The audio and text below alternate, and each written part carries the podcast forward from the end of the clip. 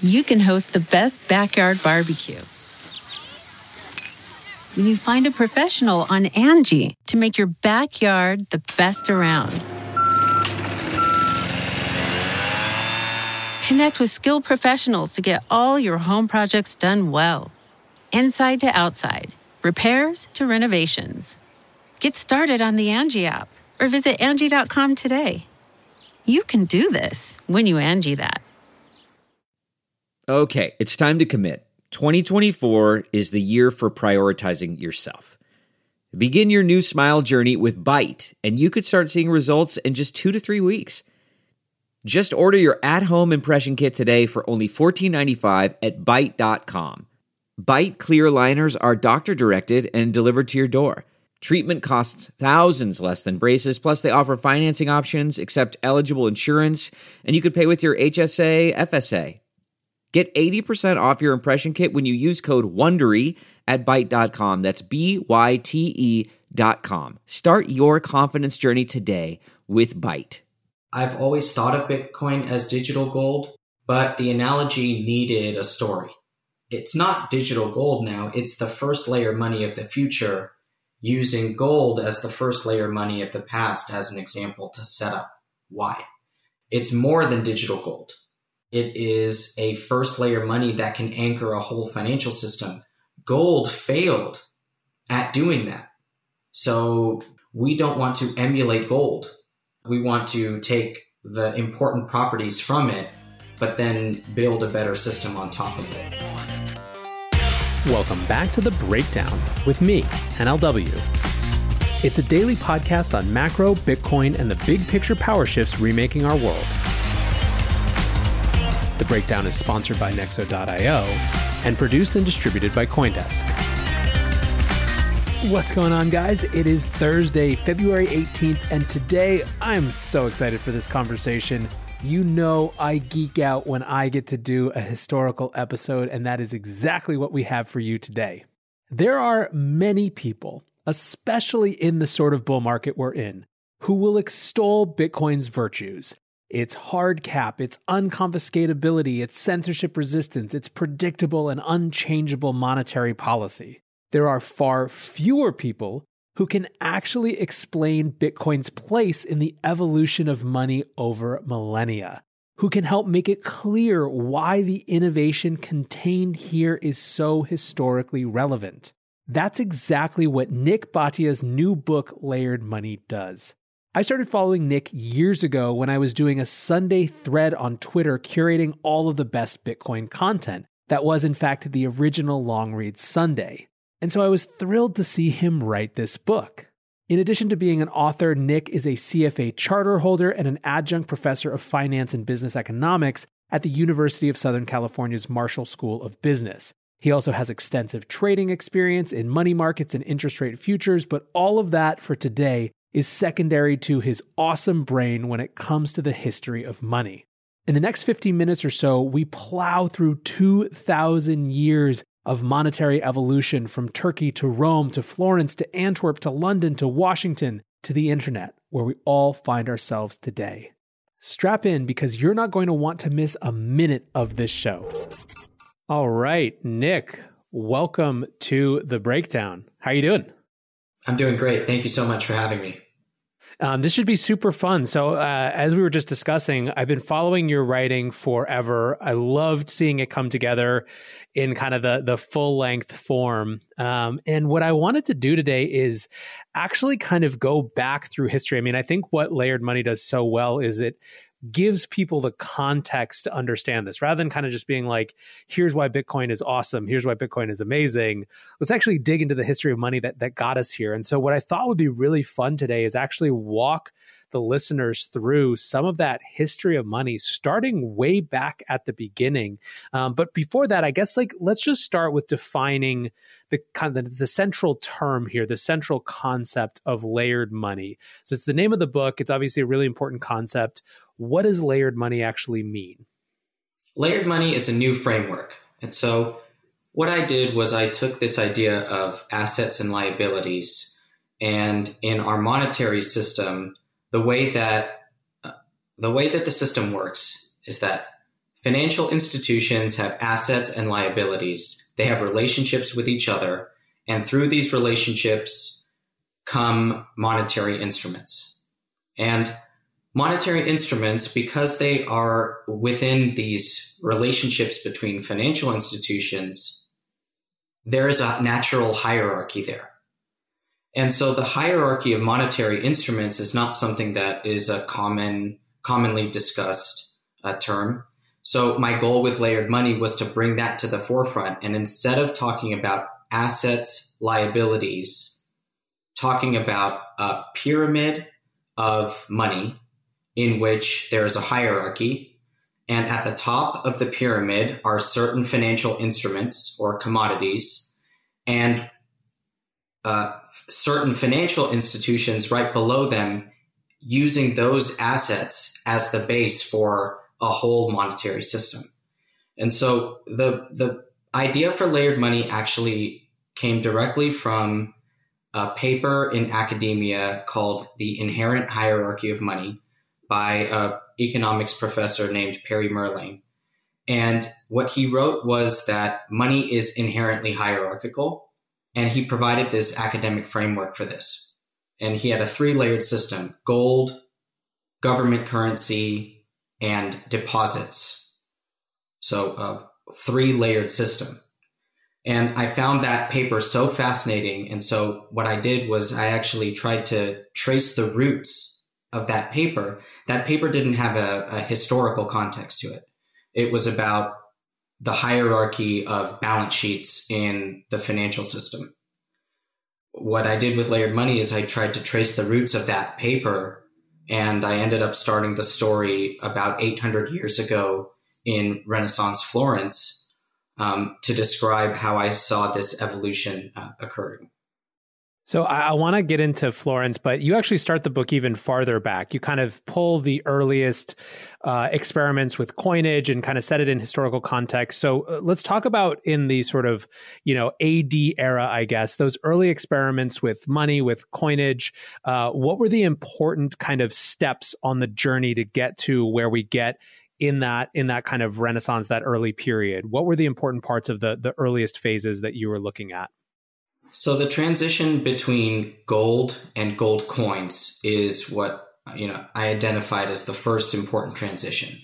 So before gold coins, gold was used and gold and silver were used as mediums of exchange, but it was in the form of non-standardized bars, jewelry, etc. These these gold and silver items, but not necessarily uniform in their measure and weight. So the coin, what the coin did was it changed this idea that we can, we had to measure our gold and silver every time we transacted with each other.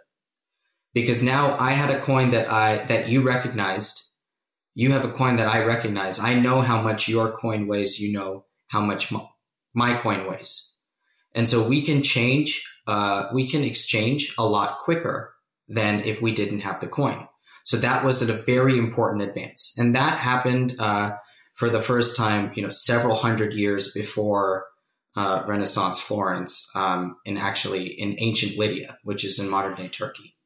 So after the the after we start getting gold coins, then we actually see the Greek and the Roman empires use coins uh, to uh, mint coins and to use these coins in order to uh, expand their empires and exert their influence over uh, their subjects. And what you saw in the Roman Empire was really an example of devaluation. So, this idea that a government can come in, uh, mint a coin, but then the next year put less gold or silver in the coin and progressively keep cheapening the currency, uh, but try to really get away with this idea that the currency that they issued this year is the same as the currency that they issued 10 years ago, which had twice as much, you know, silver or gold in it.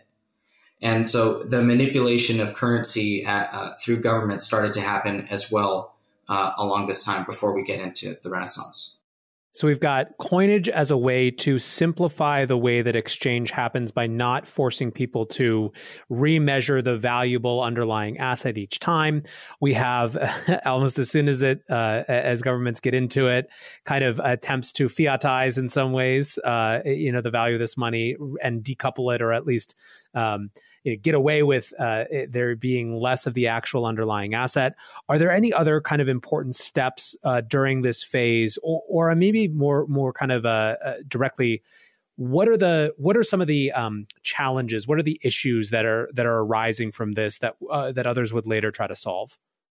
There are two. One is this uh, idea of coin multiplicity, where we have several hundred or even thousands of different cities, empires, monarchs, rulers issuing their own coins. So we have confusion there, and that slows down the exchange of money. Uh, another was just the risk of uh, money being metal itself.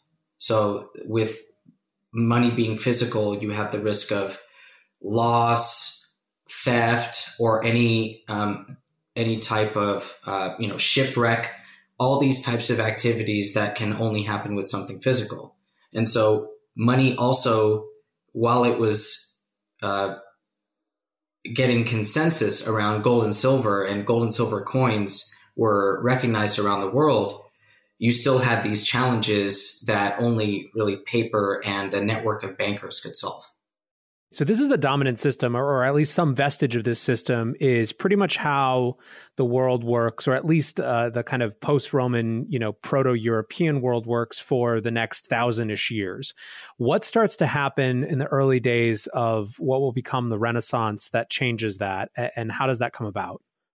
It comes about with a financial instrument called the Bill of Exchange. The Bill of Exchange is a financial promise. It's an agreement to pay uh, one where one party agrees to pay one another party in the future in uh, a different currency uh, and a, at a certain time in a certain amount. And so it's a promise. It's a promise to pay. And so these bills of exchange that were issued by this new class of merchant bankers, um, you know, in the 1100s, 1200s, these instruments, uh, they really transformed the way that people dealt with money in Europe because now they didn't have to change, uh, they didn't have to exchange coins each time that they transacted. They could issue these promises, these bills of exchange to each other, and it was a way to do bridge financing, you know, in modern terms. And this bridge financing, where merchants could basically bridge all debts for three months with any of their suppliers or anybody in their supply chain, up or downstream, this facilitated, you know, economic progress and activity across Europe because it was, you know, it was also a system of credit. So people were borrowing now. People could borrow through these bills. They could borrow uh, money to buy a raw good, make that good, and then sell that good and take the money that they earned, pay back the loan, and keep the profit. So this is like business 101 that, you know, in the way that we think about today, you start a business, you borrow some money, you invest it, and you reap the profits down the road and you can pay back the interest and the principal, hopefully, you know, if your business is successful. This all started to flourish around this time uh, in, in pre-Renaissance Europe. What were the preconditions that made this viable? I mean, we, you know, we, we kind of have a sense of what makes the modern monetary system work in terms of, you know, big, you know, national or transnational arrangements like Bretton Woods, backed by a military with agreements around, or you know what I mean. Like there's a set of uh, of underlying conditions what were the the sort of things that were going on geopolitically, socially, uh, you know, kind of economically? Was it just that there was this set of people who were innovative? Was there something else about what was happening then in terms of the way that trade was actually happening? Um, I mean, if this is kind of a little bit more more depth, but I just think it's fascinating when history has these kind of huge inflection points. Yes, I think that it is the synthesis of a few things, and this is the point I tried to get across in the book this uh, flourishing activity it came from a couple different sources, geopolitically speaking. One was this post feudal northern Italian uh, city republic uh, origins. So you had city republics like Florence and Venice start around this time in a post feudal era. And these city republics had property rights and things that are that we think about in the United States uh, from our constitution and they had uh, there are there's traces there to um, this era in pre-Renaissance Florence. So these city republics, something about them gave way to mints in which they're making coins, you know, striking coins from gold and silver. With such a stability, these mints had such a stability that wasn't that wasn't present in under kings and queens. It just wasn't. And so the Florentine Mint in particular issued a coin called the Fiorino de Oro, the, the gold florin, that had an unchanged weight and purity for over 300 years. It was struck in 1252. So for 300 years, you had this gold coin that every year it was issued, it was the same as the last year's issue. And so all of Europe adopted the florin as its denomination because it was so stable and trustworthy. And so everybody measured their wealth in florin. The highest paid administrators were paid in florin. International business arrangements were done in florin. International business balance sheets were kept in florin and at least one side of all bill of exchange transactions across the continent were denominated in florin. So it's not only the class of merchant bankers that really emerged with this solution of credit instruments and promises to pay, but it was that plus the stability of this one coin that birthed the system. The system then moved away from florin, right? And and it progressed without the florin stability. But the florin stability, in my opinion, and the book uh, puts this forth, it was it was one of the most crucial components to this emergence of layered money.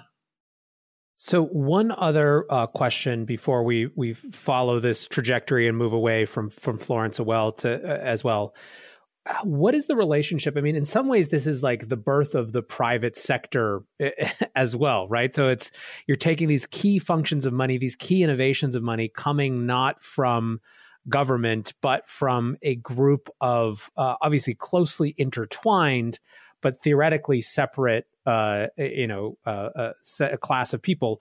Was there even a conception of that or or was this whole era in some ways a, a part of it figuring out the balance of power between uh, you know uh, officials and these sort of private merchants? The private merchant class was booming during this time. And it's hard to it's hard to diagnose it looking back and say how much of that boom was due directly to the advancements in the monetary system or how much bankers facilitated growth that wouldn't necessarily be there. But what I found through my research is that the the boom in Florence around the time of the florin and the birth of bills of exchange and a credit money system absolutely coincided with the birth of maritime insurance the birth of uh, double entry accounting, the birth of these new organizational structures in which business uh, businesses could form with uh, a, a, pool of capital from different people. These, you know, joint stock, uh, the predecessors of the joint stock company that you know is is uh, you know worldwide ubiquitous today there were so many things that started during this era. So it's really impossible to separate it. Was it was a renaissance in so many ways. Okay, so let's now uh, continue our journey on through history up through time. We we've started in Florence. How does the the center of gravity start to shift, or I guess maybe even not that, but where where do you visit next in sort of your um, trying to kind of pull back the pieces to this layered money system? So as the florin was, uh, as the florin got its first uh, devaluations around that time, there were other coins that were central to the financial system, namely the Venetian ducat, which was which had a very similar measurement to the gold florin.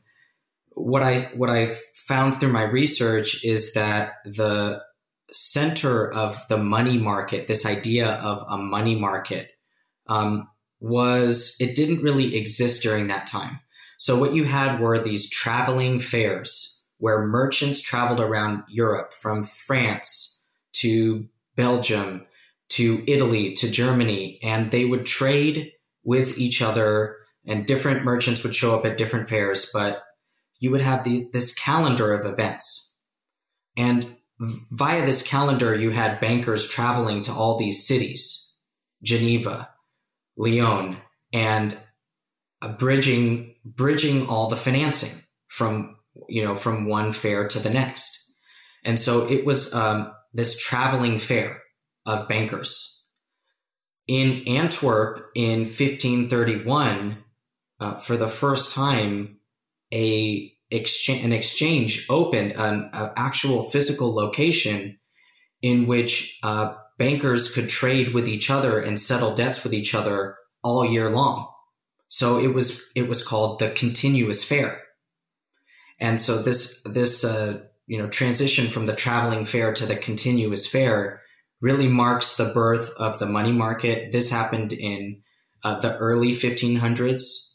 Antwerp became not only the center of European commerce, it was the it was the international economic hub of the of the time, but it was also uh, the place uh, where the first money market was born. And these promises to pay we had mentioned, like bills of exchange, actually found a price. They had a liquidity for the first time. That's the segue into time value of money.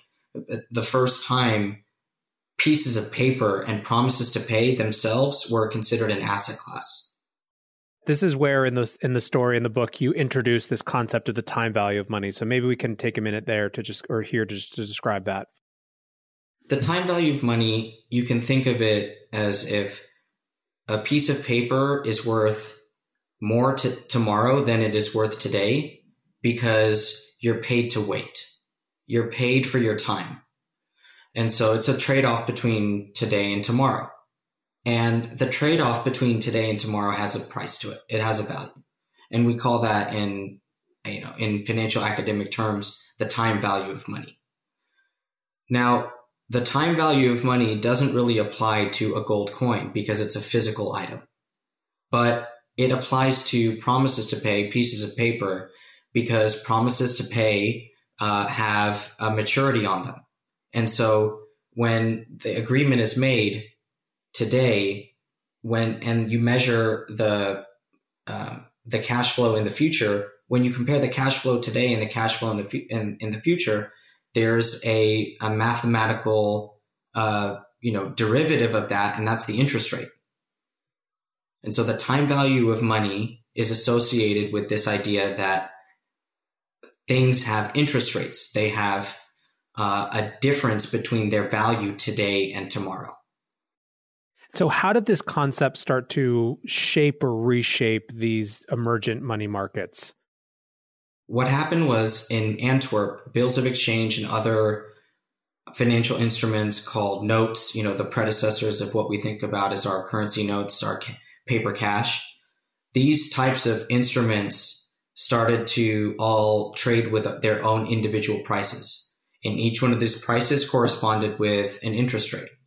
And now you could trade, basically, you could trade interest rates for the first time in Antwerp. And so this this uh, business of trading interest rates, or what we think of today as the bond market or the money market, uh, had its birth in Antwerp, and really a whole uh, financial system um, can trace its roots to uh, the beginning of this type of trade. Looking for the best way to stay on top of your investment game? Nexo.io has you covered in three easy steps with their high yield savings account for digital assets. Step one create an account at Nexo.io. Step two Transfer assets to your secure Nexo wallet with no minimum or maximum limits on funds deposited. Step 3. Sit back, relax, and earn up to 12% compounding interest paid out daily on your crypto and fiat. Your passive income made simple. Get started at nexo.io. The next kind of innovation that you point to or, or change, transformation, is the rise of what would be the predecessor of the central banking system. So maybe you could talk about that, kind of what, how this starts to occur, what the functionality is, how it differs perhaps from how we think about central banking today.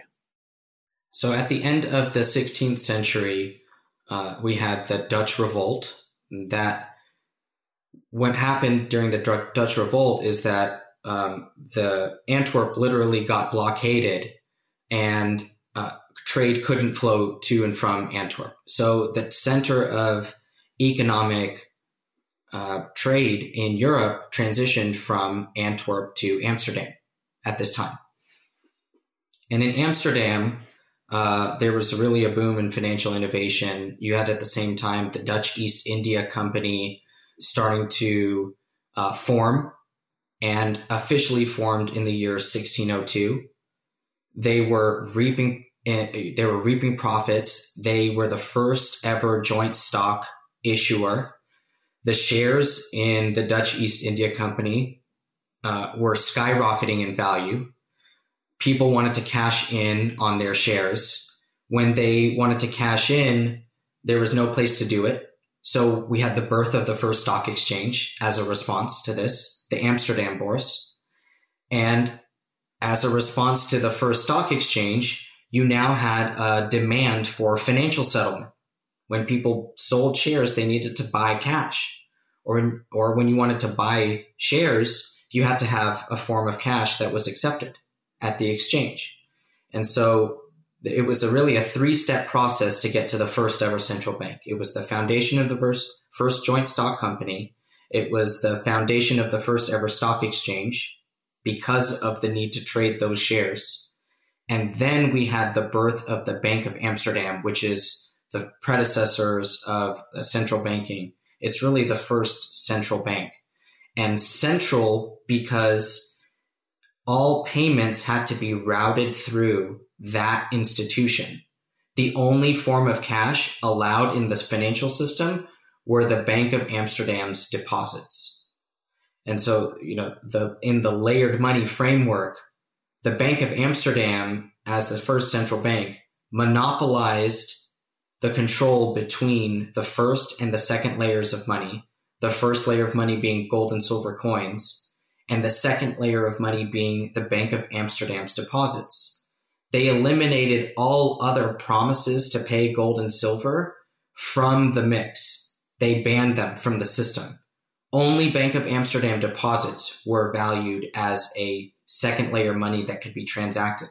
This also, this monopolization also facilitated a an instant settlement on the second layer itself because if you had Bank of Amsterdam deposits and your uh, your business partner or your business counterparty has Bank of Amsterdam deposits, when you guys trade with each other, it's just an accounting transaction at the Bank of Amsterdam. Easy, free, instant settlement. So that was a tremendous advance in money and monetary systems itself. But it came at the cost of the government taking control over the layered system. Got it. So that that was actually you, you kind of jumped ahead to the question I was going to ask is, you know, we've had for now hundreds of years this really powerful merchant class probably constantly kind of jockeying to to figure out roles with, you know, governments, municipalities, et cetera. Central bank presumably represents a pretty uh, significant power shift in favor of governments. And so I was going to ask kind of what the uh, what the trade off, what the payoff of, what the benefit was that made it worthwhile or at least palatable. And it sounds like that efficiency and that settlement was a really key piece of that. It was, and what you had during that era was different. You had this idea really for the first time of a global reserve currency that was a second that was a second layer money and so the bank of amsterdam's deposits became demanded as money by a pan European audience. And so they didn't want the coins, they wanted the deposits that facilitated the economic activity on the second layer of money with the intrabank uh, transfers between depositors. And so the, the guilder, the deposit itself was demanded. And that really changed that really changed the game. And we that is, you know, sets up how we think about the dollar being demanded.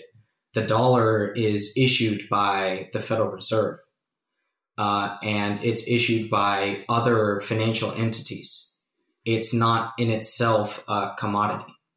And so um, that really traced is traced to the Bank of Amsterdam.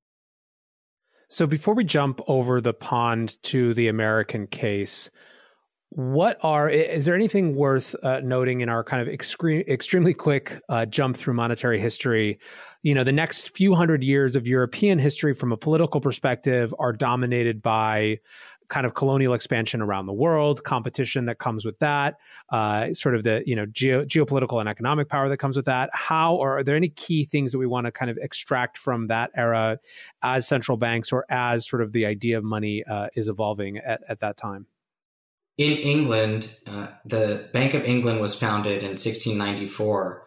And the reason it was founded was to purchase government debt so that the British Navy could rebuild after a lost war.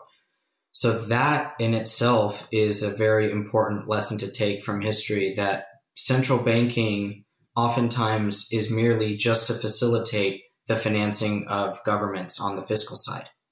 So we think of it sometimes as independent central banks, but really central banks and governments are joined at the hip. And we have the original example with the Bank of England uh, at the time and the Crown in the late uh, 17th century to, to go upon for that. We also have this this idea that we get from Walter Bagehot. He's the gentleman who founded the Economist magazine and he was a very very famous writer on a wide range of topics. He wrote uh, the first book ever written about the money market. And in this book, he argued that the central bank was there for one thing and one thing only. It was to be the lender of last resort. It was to lend when times are tough to uh, businesses that really have the ability to pay over a long term but are in a cash crunch. And so don't give them free money. Don't just spread, you know, um, uh, you know, spread money to everybody who's coming to ask for it, but diligently lend money to those in need um, at times of need. As the central bank, you can do that. You can do that because you have the power of elasticity. This is the idea that central banks can create money uh, because it's their second layer. It's their liability that they can create. All they have to do is create that money and buy something. So and at the time, the something that they were buying in order to save the system was the debt of small businesses through the bill of exchange market. And so Walter Bagehot uh, cemented this idea for the Bank of England and for all of central banking that central banks were there to be the lender of last resort in a crisis. That was their express purpose. Everything else was secondary, uh, and you had to do this in order to preserve the currency those are the two most important lessons to take from the Bank of England before we hop over the pond. Awesome. Yeah. And I think we'll come back to this lender of X resort concept in a, in a little bit too. Um, okay. So uh, before we get to the Federal Reserve System and, and the creation thereof, what did proto Federal Reserve American uh, money look like? What was the monetary system? I mean, this is a huge question, right? Because we have the colonial era, the Revolutionary era, the you know uh, kind of uh, like the, the Civil War era, the antebellum era. Like there's all these kind of the frontier era. There's all these different phases. But I guess you know, kind of what are the important takeaways before we get to the the the sort of the the early 20th century and the beginning of the Federal Reserve? There are a few things I focus on in the book. You, obviously, you can't tell uh, the history of American money and finance.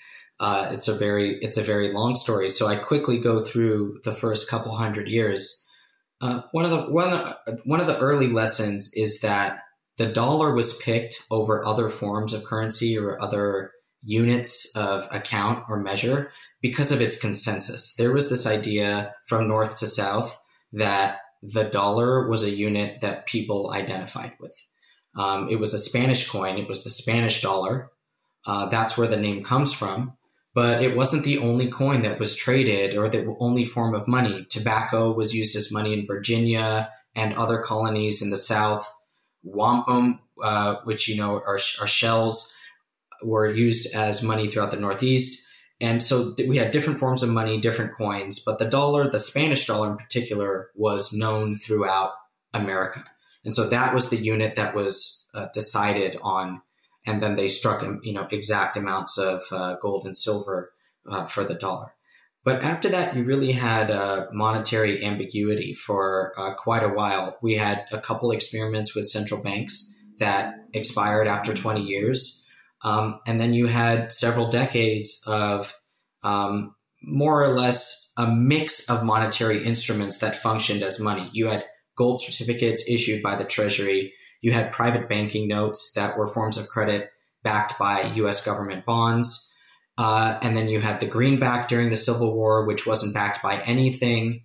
And so you had really this mix of monetary instruments. But what kept happening is that in every financial crisis, they kept hearing the echo of Walter Bagehot's advice.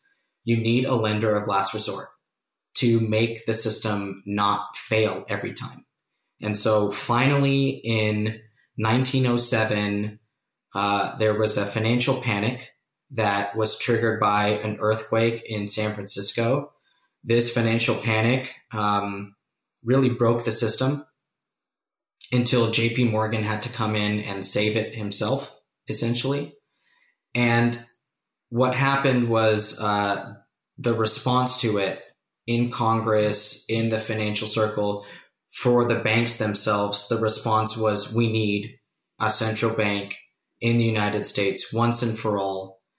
Enter the Federal Reserve Act of 1913, and then uh, in 1914, uh, the the Federal Reserve system becomes the central bank uh, of the United States. The next part of the story because you kind of I was going to ask what spurred the creation and you you articulated that a little bit. Um, another kind of just fast forward, but so the Federal Reserve comes online in, in uh, 1913, 1914. And then there's this transition over the next 20, 30, 40, 50 years from, uh, or I guess the, next 30 years at least, from kind of a, a gold based system to uh, Bretton Woods in the modern era. Um, talk about that sort of transition, the early decades of the Federal Reserve System in the US. One of the most notable things about the early Fed is that they did not intend to own US treasuries as assets.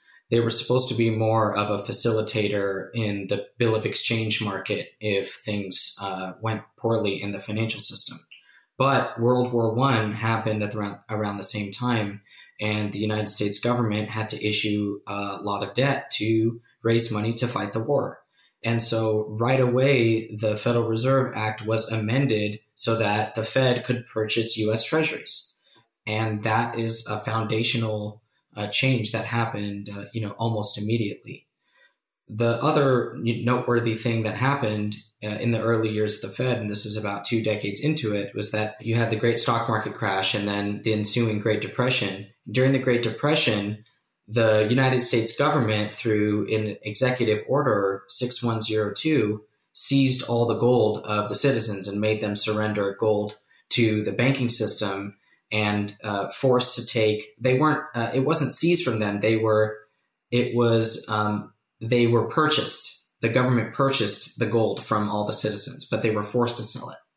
Uh, and so that act of the government seizing control of the gold itself, and then um, and then they ended up making the Federal Reserve surrender all the gold to the Treasury itself. That act was really this first idea that gold is a restriction on the financial system it doesn't make everything work better. It, it's it's actually uh, the constrictor, and this idea uh, was really the origin is, is, the blame the blame for the Great Depression and how long it lasted was it was placed on gold that gold wasn't an elastic enough system. This idea that we had to have a 35 to 40 percent gold coverage ratio at the Federal Reserve meaning that they, they had to have gold in the vault if they were to create currency. This very idea was being blamed as why growth couldn't get off the ground. So it was really, this was uh, gold as the villain. And gold as the villain is a story that has lasted still to this day, uh, long after it left the financial system. Uh, gold is blamed for the uh, for the depression uh, lasting so long. So whether or not you agree with that, gold was removed from the from the financial system really over the course of 40 years prior to the 70s, not just starting in um, not just starting in 1970 we we we come up through the depression. We get to bretton woods.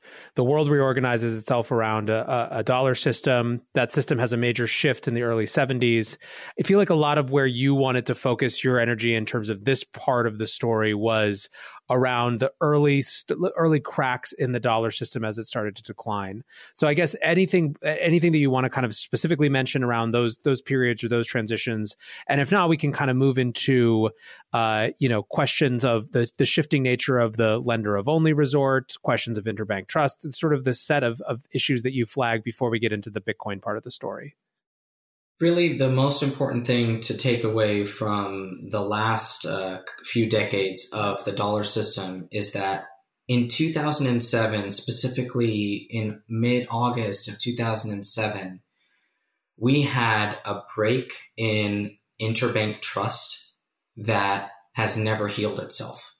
And so all of the financial crises since 2008 and every subsequent uh, spill around the planet can trace its roots to August of 2007. And really, every, you know, you, you talk about the lender of last resort, the lender of only resort. The Fed is now the lender of only resort because after this point in which the banks could no longer trust each other, there was nothing to save the system other than uh, the Federal Reserve uh, up until that point, up until 2007, you you had a culture of interbank trust that was equivalent to the Wild West. There was so much counterparty risk risk slinging around the system, but it had never busted, so nobody ever thought to correct it. Um, but it got so out of hand, it broke the system, and we're still really healing the wounds from all that um, all that the demise of interbank uh, trust. Let's zoom now to the Bitcoin part of the story. Um, you have a great chapter that's sort of set up to frame it for if someone just picks up your book who's never really spent any time thinking about Bitcoin, they could get into it. Obviously, I think that this audience is probably a little bit uh, more more up to speed than that. But uh, let's talk about your concept of layered Bitcoin. What does that framing mean to you? Layered Bitcoin, the basic idea of it is that as money is inherently hierarchical, as we proved with gold, Bitcoin is the same. Because Bitcoin is money, there are those that will demand the Bitcoin itself, and there are those that are okay with accepting the promise in, to pay Bitcoin in the interim. And in in Bitcoin 101, this is the idea that if you have Bitcoin private keys, you have first layer Bitcoin. And if you have Bitcoin on an exchange, you have second layer Bitcoin. You don't actually own Bitcoin. You have a liability of an exchange, which is due a Bitcoin balance if you demand it. And exchanges have gained the confidence to, for people to hold their second layer forms of money because when people ask to withdraw and provide a Bitcoin address and hit withdraw, the Bitcoin settles to that address. And the mere fact that exchanges, when faced with a withdrawal request, meet that withdrawal request has built a trust in that exchange's deposits. I'm not naming any single one. There are now many exchanges that have had the trust of the public for many years now. And we don't have to single any out one way or the other.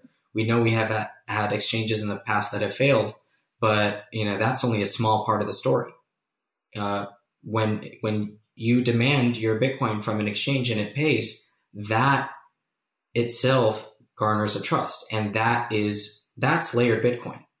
This first and second relationship between Bitcoin and Bitcoin on an exchange uh, is the basic premise. Uh, we can apply it to the Lightning Network, and that is the origin of a lot of my research in Bitcoin. But that's actually a, a, a separate that's actually a separate idea away from this idea that Bitcoin is inherently hierarchical because people accept promises to pay it. How has this way of looking at Bitcoin uh, how does it change your thinking? How does it change one's thinking as they kind of engage with the space? Like, what is kind of the, the practical uh, utility of, of this way of looking at the space? I know that uh, this has been a journey for you that's kind of been a, your own kind of rabbit hole around it. How has it reshaped how you look at, you know, kind of both the current landscape, but also what comes next? It's my way of giving the moniker digital gold a whole book to explain why. So it I I've always thought of Bitcoin as digital gold because I studied gold uh, before I came to Bitcoin. So I've always thought about it as this idea of digital gold, and I've loved you know that analogy. But the analogy needed a story, and so that's what layered money tries to do. It tries to tell the story of why Bitcoin is the it's not digital gold now. It's the first layer money of the future using gold as the first layer money of the past as an example to set up why. It's not, um, Bitcoin is more than gold. It's more than digital gold. Uh, it is a first layer money that can anchor a whole financial system. Gold failed at doing that and was removed so by definition, we don't, as uh, you know, those that theorize about Bitcoin, we don't want to emulate gold by itself and only gold. Uh, we want to take the important properties from it, um, but then build a better system on top of it. So that I think that is why um, that is why I wrote the book. It's to tell that story. I mean, it sounds like you know to to kind of try to like add add a little clarity to the analogy. It's like digital gold is an incomplete assessment when we're just thinking about gold as a brick, right, as an asset, rather than as the foundation for an entire economic ecosystem that has it as a as a central pillar, right? And that's kind of your your point is that digital gold, insofar as we understand that they new found a new set of institutions, interactions, exchanges, uh, you know, tools, et cetera, are, can be built on that digital gold, then it becomes an accurate analogy. It's not just a Bitcoin equals a brick of gold or something like that. Can you write? Can you write my outro? yeah, no, you're, you're, you're absolutely right. Um, you know that it's a great way to to to describe it because you, you don't want to call it gold, just gold, because gold is a brick. Um, if you just call it digital gold, you're not assuming that the, the reader or the audience understands that gold was the anchor of the financial system for uh, a thousand years and more. So it, you know, it's a, it's a great point. One of the things that I found most interesting about the book was the um, you kind of do a little bit of forward looking into the central bank digital currency era. I guess talk to us just a little bit about how you started to kind of pay attention to what was going on in that space and what how you think it interacts with this, what you're paying, like what you're trying to keep keep an eye on, just how, how you see it kind of playing out, or from from where we know where we are now and what we know now. I'm an adjunct professor at the University of Southern California Marshall School of Business. And as a professor teaching my students uh, fixed income, the bond market, and interest rates, it's not a Bitcoin class uh, or having anything to do with uh, financial technology. Uh, but as I was teaching this class, I started to realize that central banking digital currencies, central bank digital currencies, CBDCs, are going to be part of my curriculum whether or not I want them to um, in a few years or maybe even next year. So it, that was the catalyst for me starting the research on it, trying to understand what they are and how to te- how to explain them to my students. And then, you know, zooming out and thinking about this book and delivering a book about Bitcoin and about money to the world, we have to look at how central banks are going to change the way that they uh, transmit monetary policy, CBDCs are going to be at the center of that. And really, I stumbled upon a lot of the, you know, my projections in the book uh, really late into my research. It wasn't something that I had been focused on uh, really expressly. How do you think about the relationship between Bitcoin and uh, potential future central bank digital currencies? Is it an adversarial relationship? Is it adversarial but also symbiotic in terms of sort of uh, you know opposites functioning in totally different ways? Is it something where it's, it's just simpatico and it creates new digital rails that Bitcoin can flow through? I mean, there's a lot of different interpretations right now, um, and a lot of kind of uh, we're still a little bit, I find, at the uh, I don't want to talk about that. I want to just dismiss it because I, you know, it's not what I'm interested in. Kind of phase of CBDCs. Whereas I think a lot of folks who are digging in are like, it feels inevitable. We got to tr- sort of understand how it how it plays out. Yes, I think that it only adds to the adoption of Bitcoin because people understand now that money is uh, money is maybe not as it seemed to them before uh, in a post Bitcoin world. So Bitcoin will coexist with all these CBDCs that are going to be issued. They will be issued, by the way. They're all coming. Um, I talk about it uh, extensively in chapter nine, but if you are bored by central bank digital currencies, you know, you can uh, feel free to skip it. It's not, there's nothing there that um, really changes the story. And the story is that Bitcoin gives us the freedom of currency denomination. We can now choose our currency. So in the future, people won't just keep their own government currencies as their only currency. That's the bottom line. It already has happened for over 100 million people around the world that this idea that they only have one currency in their wealth arsenal is obsolete completely. Um, many, many have two, and some have even more. And one of those currencies is going to be Bitcoin. Uh, everywhere you look, at the individual level, the family level, the investment management level, the corporate level, the government level, the banking level, and the central bank level. They're all going to own Bitcoin, every single one of them. And so when we see a world in which every member of society owns Bitcoin, it simply functions as a complement to the rest of it. Bitcoin is an independent currency. Governments might not accept Bitcoin for taxes, or they won't pay you Bitcoin for your benefits and so, by definition, other currencies will exist that are not named Bitcoin. And so that's the world I think that we're heading to. Bitcoin, it's the world that we're living in today, where Bitcoin is the complement to everything else. People that choose it have the freedom to choose it as long as they are in most of the countries in the world. Governments are not going to come in and ban the ownership of Bitcoin uh, together. That's not going to happen there are too many companies that pay too many taxes that are dealing in Bitcoin now for that to happen. Take the United States. The United States is not going to come in and ban the ownership of Bitcoin or the trade of Bitcoin.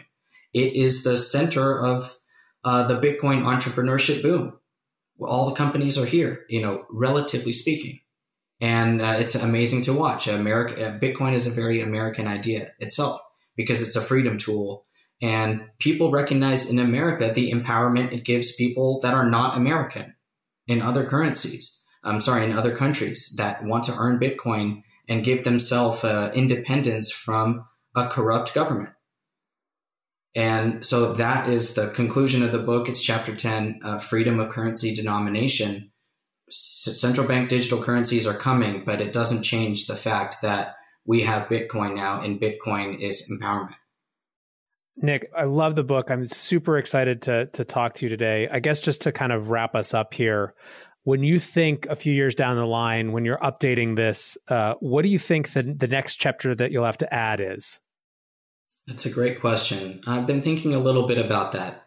Um, I think it's more technical on how the Bitcoin uh, layered money system is evolving, because right now it's a little bit of the Wild West but there are a lot of interest rates emerging and there's a yield curve emerging on Bitcoin. And so it might it might have something to do with uh, how much the Bitcoin system itself is developing, and you know, really the speculation that I do in at the end of the book is how are CBDCs and Bitcoin and bank issued tokens, we call them stable coins, all going to interact with each other. What are central bank digital currencies going to look like? Are they going to be retail facing or not? If they are retail facing, do they replace banks? What happens to the banking system in the United States? What happens to it in China, where they say that there are going to be no renminbi denominated stablecoins allowed in their financial infrastructure?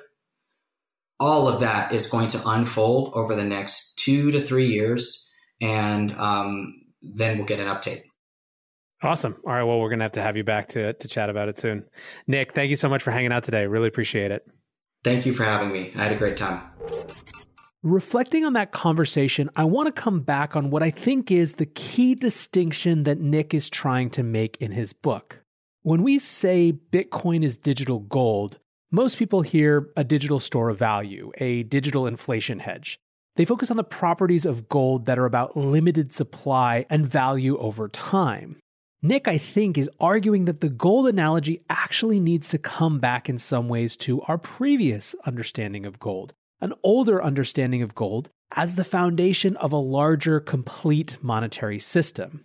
In that analogy, the evolutions we're witnessing now are the layers forming around Bitcoin, the asset, that are allowing it to fulfill that role of financial system foundation, albeit in a radically more dynamic way than gold ever could.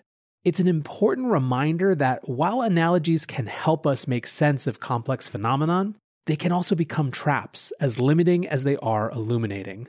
With that, though, I'm going to wrap. I hope you guys enjoyed this show. I hope you go follow Nik. I hope you order and download this book. It's an awesome read, and I know that you're going to like it.